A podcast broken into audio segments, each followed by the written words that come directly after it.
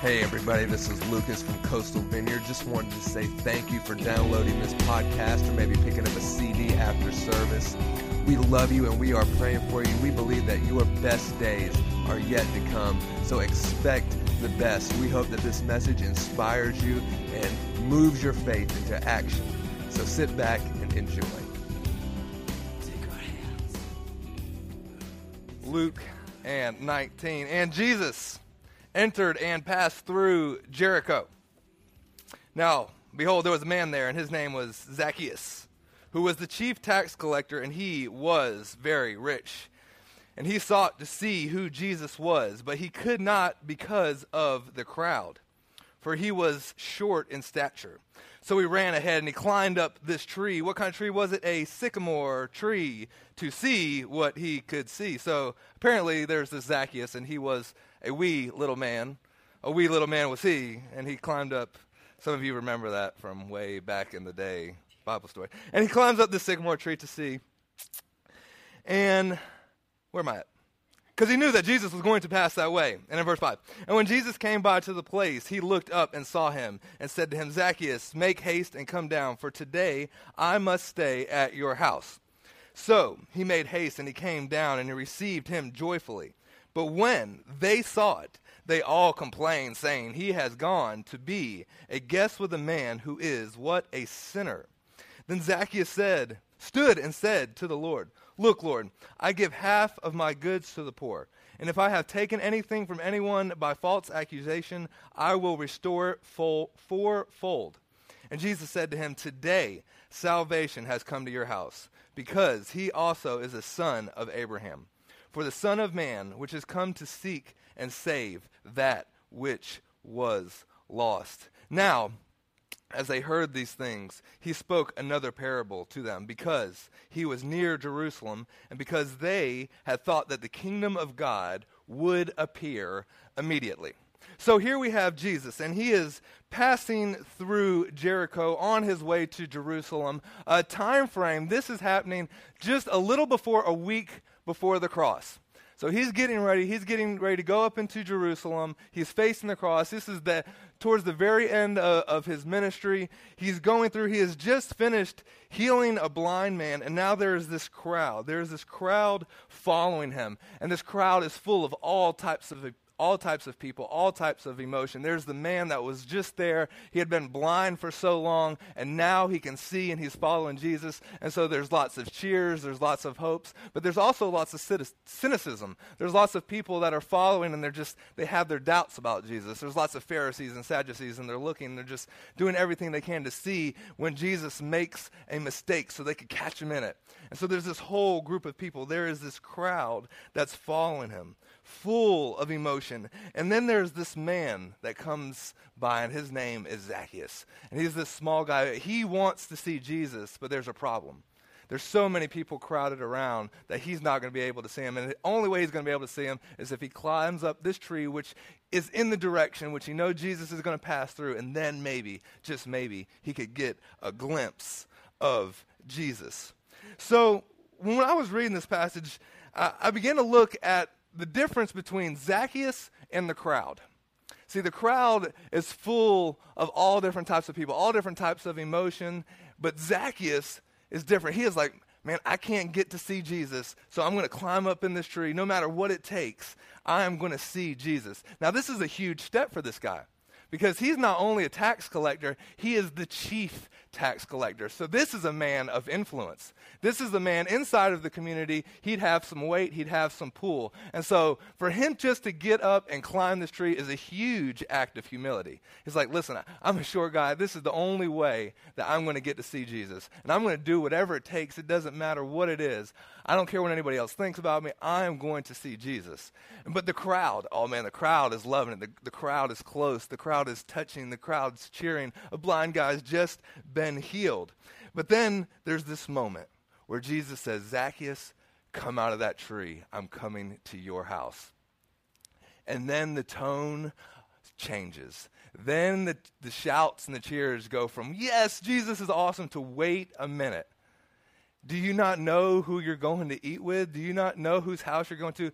This is the chief tax collector. This is a sinner. If anybody that you want to stay as far away from as possible, it's going to be this guy.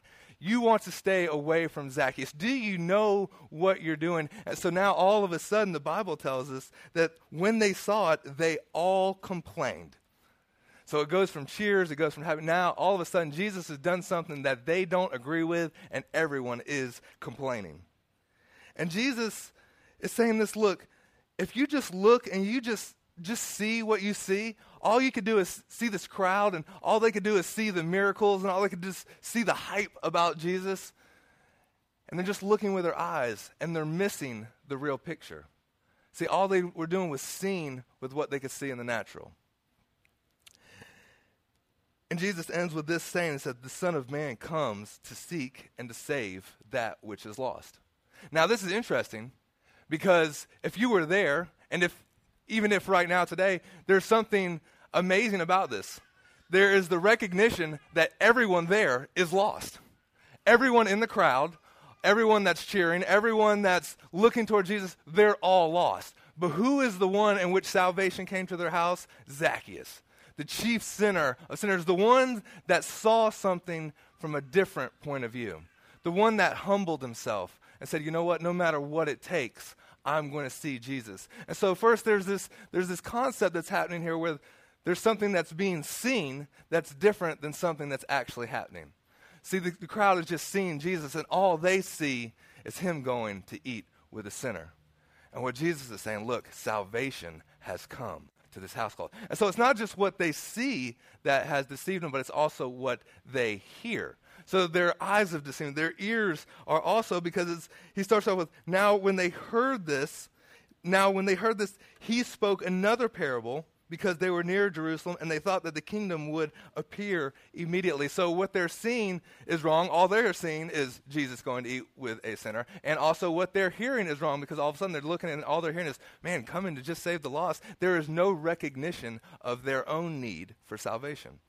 That, man, we are all lost and in need of a Savior. See, the difference with Zacchaeus is he recognized that, man, I need Jesus.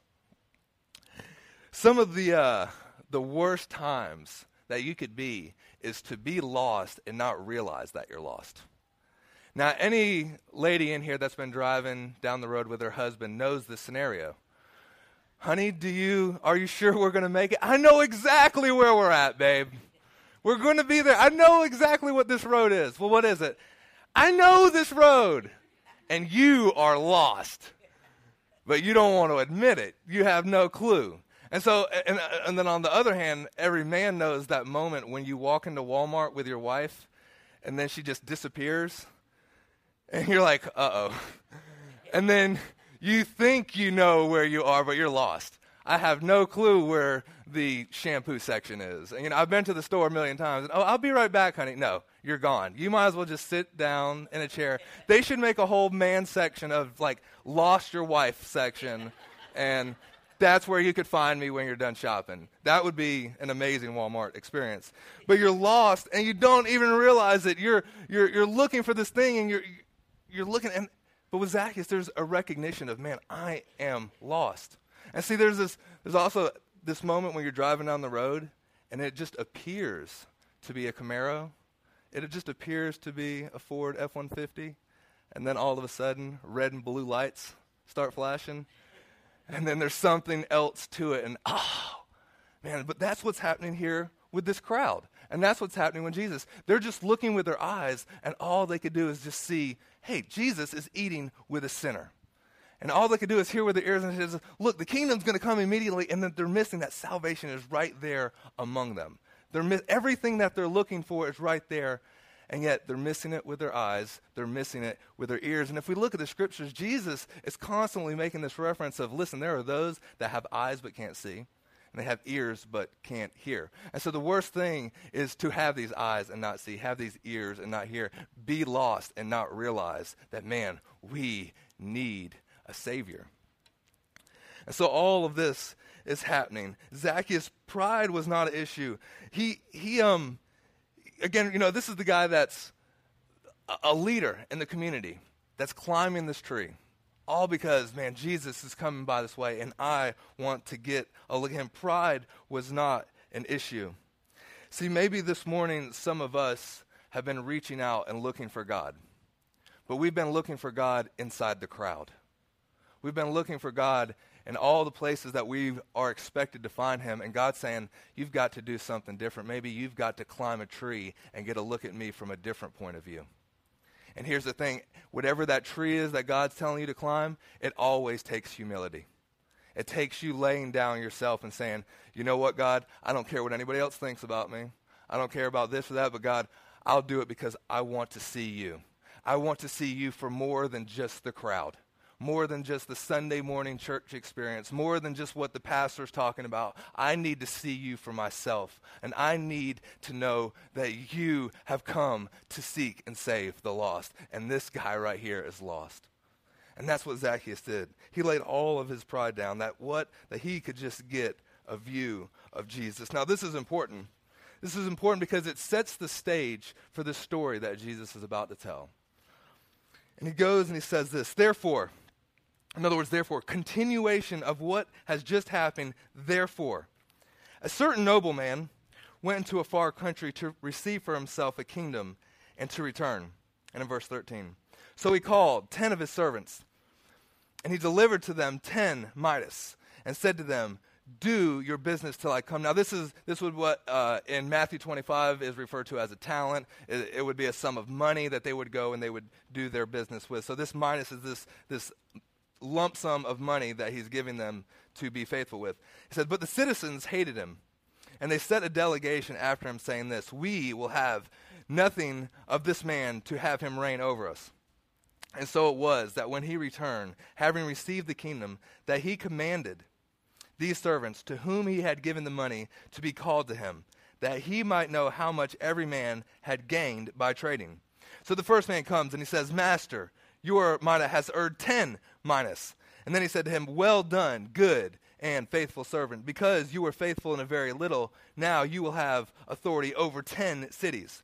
And the second came to him and said, Master, your mina has earned five minas. And likewise he said to him, You also will be over five cities.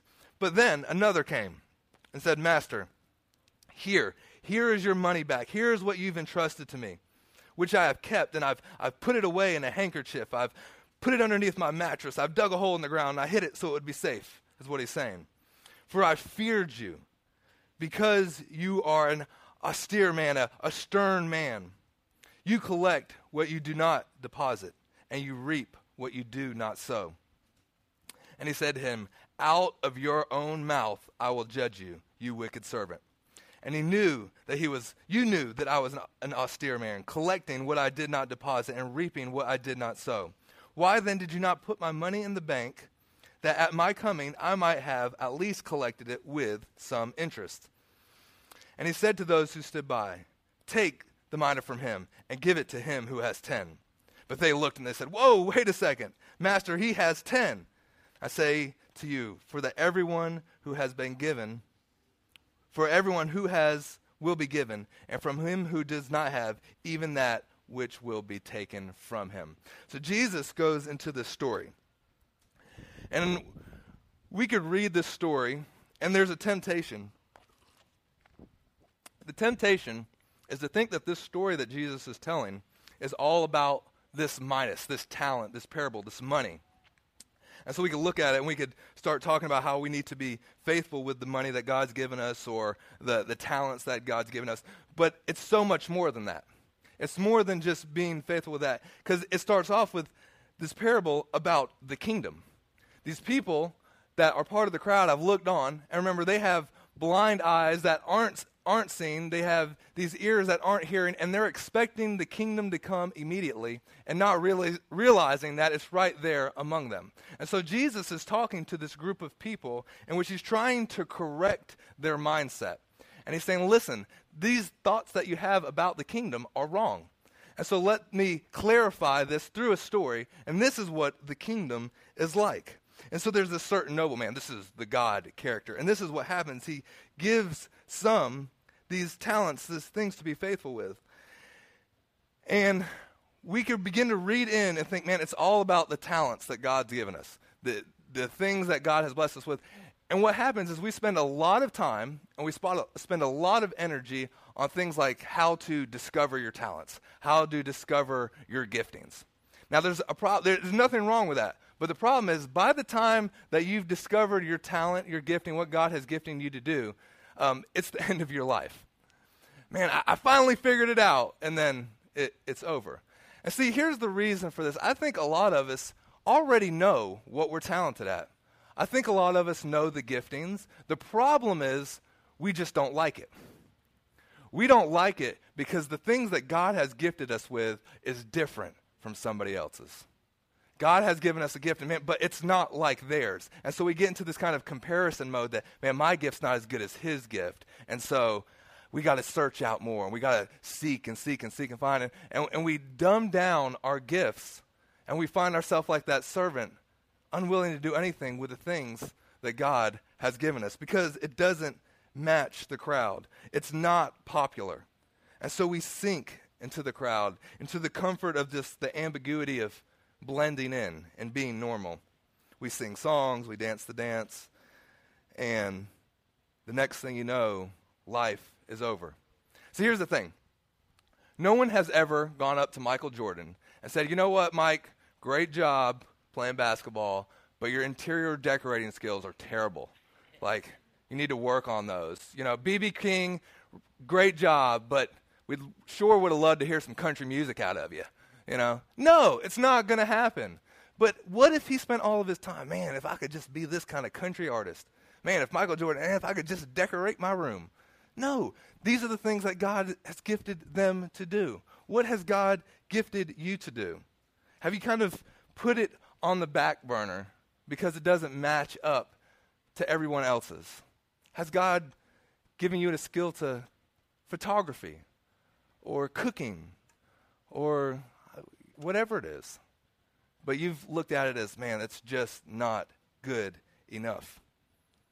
And we're constantly comparing ourselves because we want to just blend in with the crowd. And next thing you know, it makes us where we're unwilling to climb the tree. We're unwilling to say, you know what, God, this is the gift that you've given me. And no matter what it takes, I'll humble myself and I'll use it. I'm not going to compare myself to others. I'll climb the tree just to see you in a new view. And if we don't, Jesus keeps walking by. See, it takes humility. It takes doing the things that God has asked us to do, no matter what it looks like. It means laying down our pride.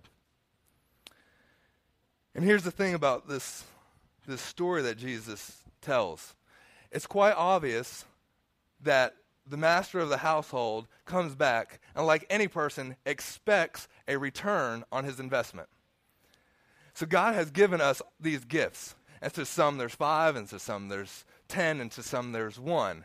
But whatever the gift it is, there is an expected that God expect something in return. What have you done with what I've been giving to you? It doesn't matter if you've got 10, it doesn't matter if you've got one. There is an expectancy of needing a return. And see, we have kind of developed a culture that once we've kind of figured out our gifts and what we're supposed to do, it's okay and it's just enough to just believe that instead of actually acting on those things. So, believing and doing become two separate things. And it's okay if we just believe. Believing is enough. And that's not what this parable is saying. This parable is saying, I've given you something and I expect you to do something and expect a return with what I've given you. Now, there's a translator for um, Wycliffe, which they do a lot of Bible translations, and they do it with all different types of language. And this man tells a story of uh, as he's translating some of the scriptures into a lot of primitive languages. He said that over 20 languages, uh, real, real ancient languages, as, he, as he's translating these scriptures, that the word being, uh, oh, I'm sorry, the word believing and the word doing are the exact same word.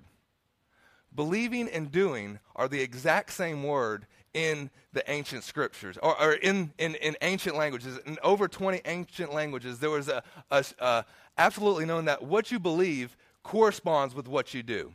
and what you do corresponds with what you believe. There's no separation. But by the time, even by the time Jesus' day had come around, there was a now a very distinct, hey, this is what you can believe and this is what you do. And this is what you do and this is what you believe. And we try to separate the two.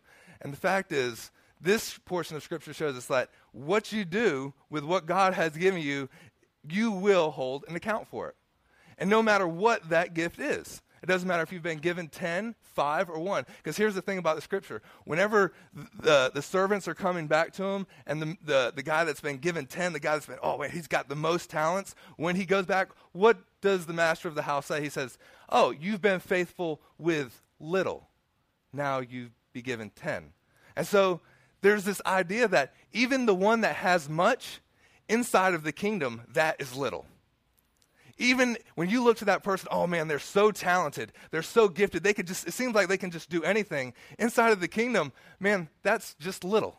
That's just peanuts. And so even uh, Jesus says it with, with John the Baptist. Man, you looked at this guy and you think that he is just this amazing prophet. But I tell you, him who in the kingdom is even greater than he. The least in the kingdom is even greater than this guy. And so there's this idea of the kingdom coming, everything that he's doing, the talents and the giftings that God's have for you, even those people that look so talented, it's like it's like it's just one. 10, 5, 1, it doesn't matter. What are we doing with what God has given us? See, we can't separate what we believe and what we do. We can't separate what we believe and what we do. We can't just go to church, pray a prayer, and turn around and then the rest of the week live as if God's not there. We can't be given these talents. If God's given you something to do and you're not doing it, we are living below our call. And Jesus looks to him and says, Look, this is a wicked servant. Give it back to me, and then give it to this other person. And if I was there and if I was that guy, I'm thinking, wait a minute, wait a minute, there must be some kind of mistake. Listen, I, I haven't stolen from you, I haven't just taken it. Uh, here, I'm giving you back everything that you've given to me. I mean, I haven't, I haven't wandered it. I haven't uh, squandered it like the, uh, the prodigal son. I haven't gone out and I haven't done all these things with it. I'm giving it back to you. and he's like, man, you've missed the point completely. And see, when I was reading this, I was thinking to myself, God, I wish there was a fourth person in your story. I wish there was this fourth servant that went out and you gave him the talents and he went out and just blew it. Man, I, I tried, Lord, I tried to I tried to make something of it and I just lost it all. I mean, because I don't know about you, but that's how I feel sometimes. Like you go out there and you try to, to use your gift, you use your talent, and it's just rejected. Or it's just like, man, you, you, you took a chance and then you just lost it all and you failed and you're just like, ah. I'm like, man, God, I wish that would have been inside of the story and, and just to hear.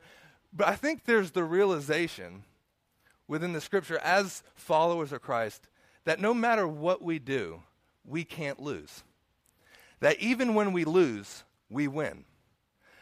That as children of God, there's this gift that he's given each one of us. And even if we take it out there, and, and, Hebrews in 11 and 12 says that there, there are those that, that went out and they were, they were chopped in half, they were boiled, they were sawed into, all these things, and not receiving the promises, and the world wasn't even worthy of them. There were those that tried to go out and use their gift, and to the world's eyes, it looked like a huge failure. How often do we feel like that? But even when we fail, we win. That's good news because God has given you a talent. And even if you go out there and even if you begin to use it, even if the world rejects it, as a matter of fact, the world will reject it. We're told over and over again for those that believe there will be persecution. There will be those that will come against your gift, the things that God's put inside of you to do. It will be rejected, but you're doing it for your Father. And you can't lose. So, no matter what, the worst thing you could do is take that gift that God has given you and hide it under your mattress. To dig a hole and put it in the ground and say, you know what, God? I was afraid to use it. I was afraid to do those things. I was unwilling to climb the tree. I was unwilling to be different from the crowd. I was unwilling. You know why? And this is why, Lord, because I know you and I know who you are. I know you're a stern man and I know that you reap where you don't sow. And I know all of these things about you. and it made me afraid. How many of us have that outlook on God? See, this servant had this outlook of, man, this, this, this, this God, if I mess up, he's waiting to bonk me in the head. The second I mess up, he's just going to get me. C.S. Lewis said this The most important thing about you is the way that you think about God. The most important thing about you is the way that you think about God. Because the way that you think about God affects everything in your life. And if you think of God as this mean character that's just ready to get you, this is how you will live your life. You'll live your life afraid. You'll never take a risk for Him. You'll take those giftings and you'll hide it under the mattress. You'll hide it into the soil. You'll never climb the tree. And here's what's amazing about this. After all this has happened, Jesus says this Out of the words of your own mouth, I judge you. In other words, it's your own fault. You have no clue of how I really am. And so, and, what, and what this guy is trying to say is, he's trying to say, look, Jesus, it's really your fault. Jesus, it's your fault because, look, you're, you're, you're a mean guy. I know that you reap where you don't sow, and I know you do all these things. So I just wanted to give it back to you. And so the reason why I didn't do anything is because it's really your fault. It's really because of who you are. And I know that's kind of a, but how many times do we take that type of attitude? And we want to kind of put the blame back on God instead of using the gifts that He's given us. And the gifts that He's given us are often different. See, I gave you the ability to teach, and you didn't. I gave you the ability to cook, and you didn't. Maybe I gave you a heart for the poor, but you just kept passing them by. I gave you a beautiful voice, and you never sang. I gave you an, the ability to engineer and design things, but yet you were too afraid. I gave you the hands of an artist, but you never painted a painting because you looked and you saw God as a mean God, and He was ready to get you. And you were unwilling to risk, you were unwilling to climb the tree. In this portion of Scripture, Jesus is saying, no excuses. There's no excuses. You can't pawn it off on your pastor. You can't pawn it off on your mama. You can't pawn it off on a bad childhood. You can't pawn it off on your boss at work. You can't pawn it off and say, well, look at all these things that were against me. What has God given you? What God's given you may not look like what He's given this person or that person or me or this person that you. What has God given you? Because at the end of the day, there is no excuses, and God is looking for a return on His investment. Now, I know that that's kind of a hard, but that is the reality of the kingdom. Because remember, this whole parable is phased around a story around people that are crowding around Jesus. They're inside of this crowd and they're happy and everything's great. And this guy just got healed and there's these wonderful miracles and all this stuff is happening and the crowd is missing it. They have eyes and they're not seeing. Who is the one that did see? The man that was willing to climb the tree, the man that was willing to be different. You see, his weakness was really his strength. See, he was a little guy. And that tree, it was really his only option. If, you're, if I'm going to see Jesus, this is what it's going to take to happen. And see, some of us, we think that there are these weaknesses in our lives, and God's saying sometimes those weaknesses are really your strength. Because in your weakness, He is strong. If we would just lay it down at His feet and say, God, with all humility, I'll climb the tree. I want to see you from a different point of view, not from what all of these things I've heard, Lord God, all of my ideas of what, what it should be like, Lord. It doesn't matter. I am chasing after you. If you would, please close your eyes with me for a moment. This has been a presentation of Coastal Vineyard Church, a community of faith, hope, and love. For more information on who we are and how you can support future podcasts, visit us on the web at www.coastalvineyard.org.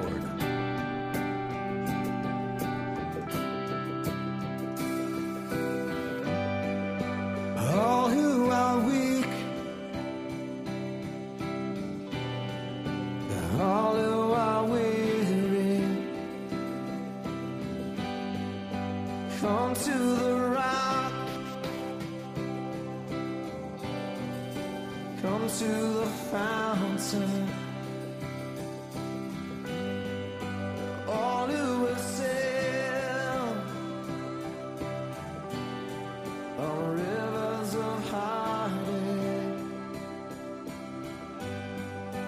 Come to.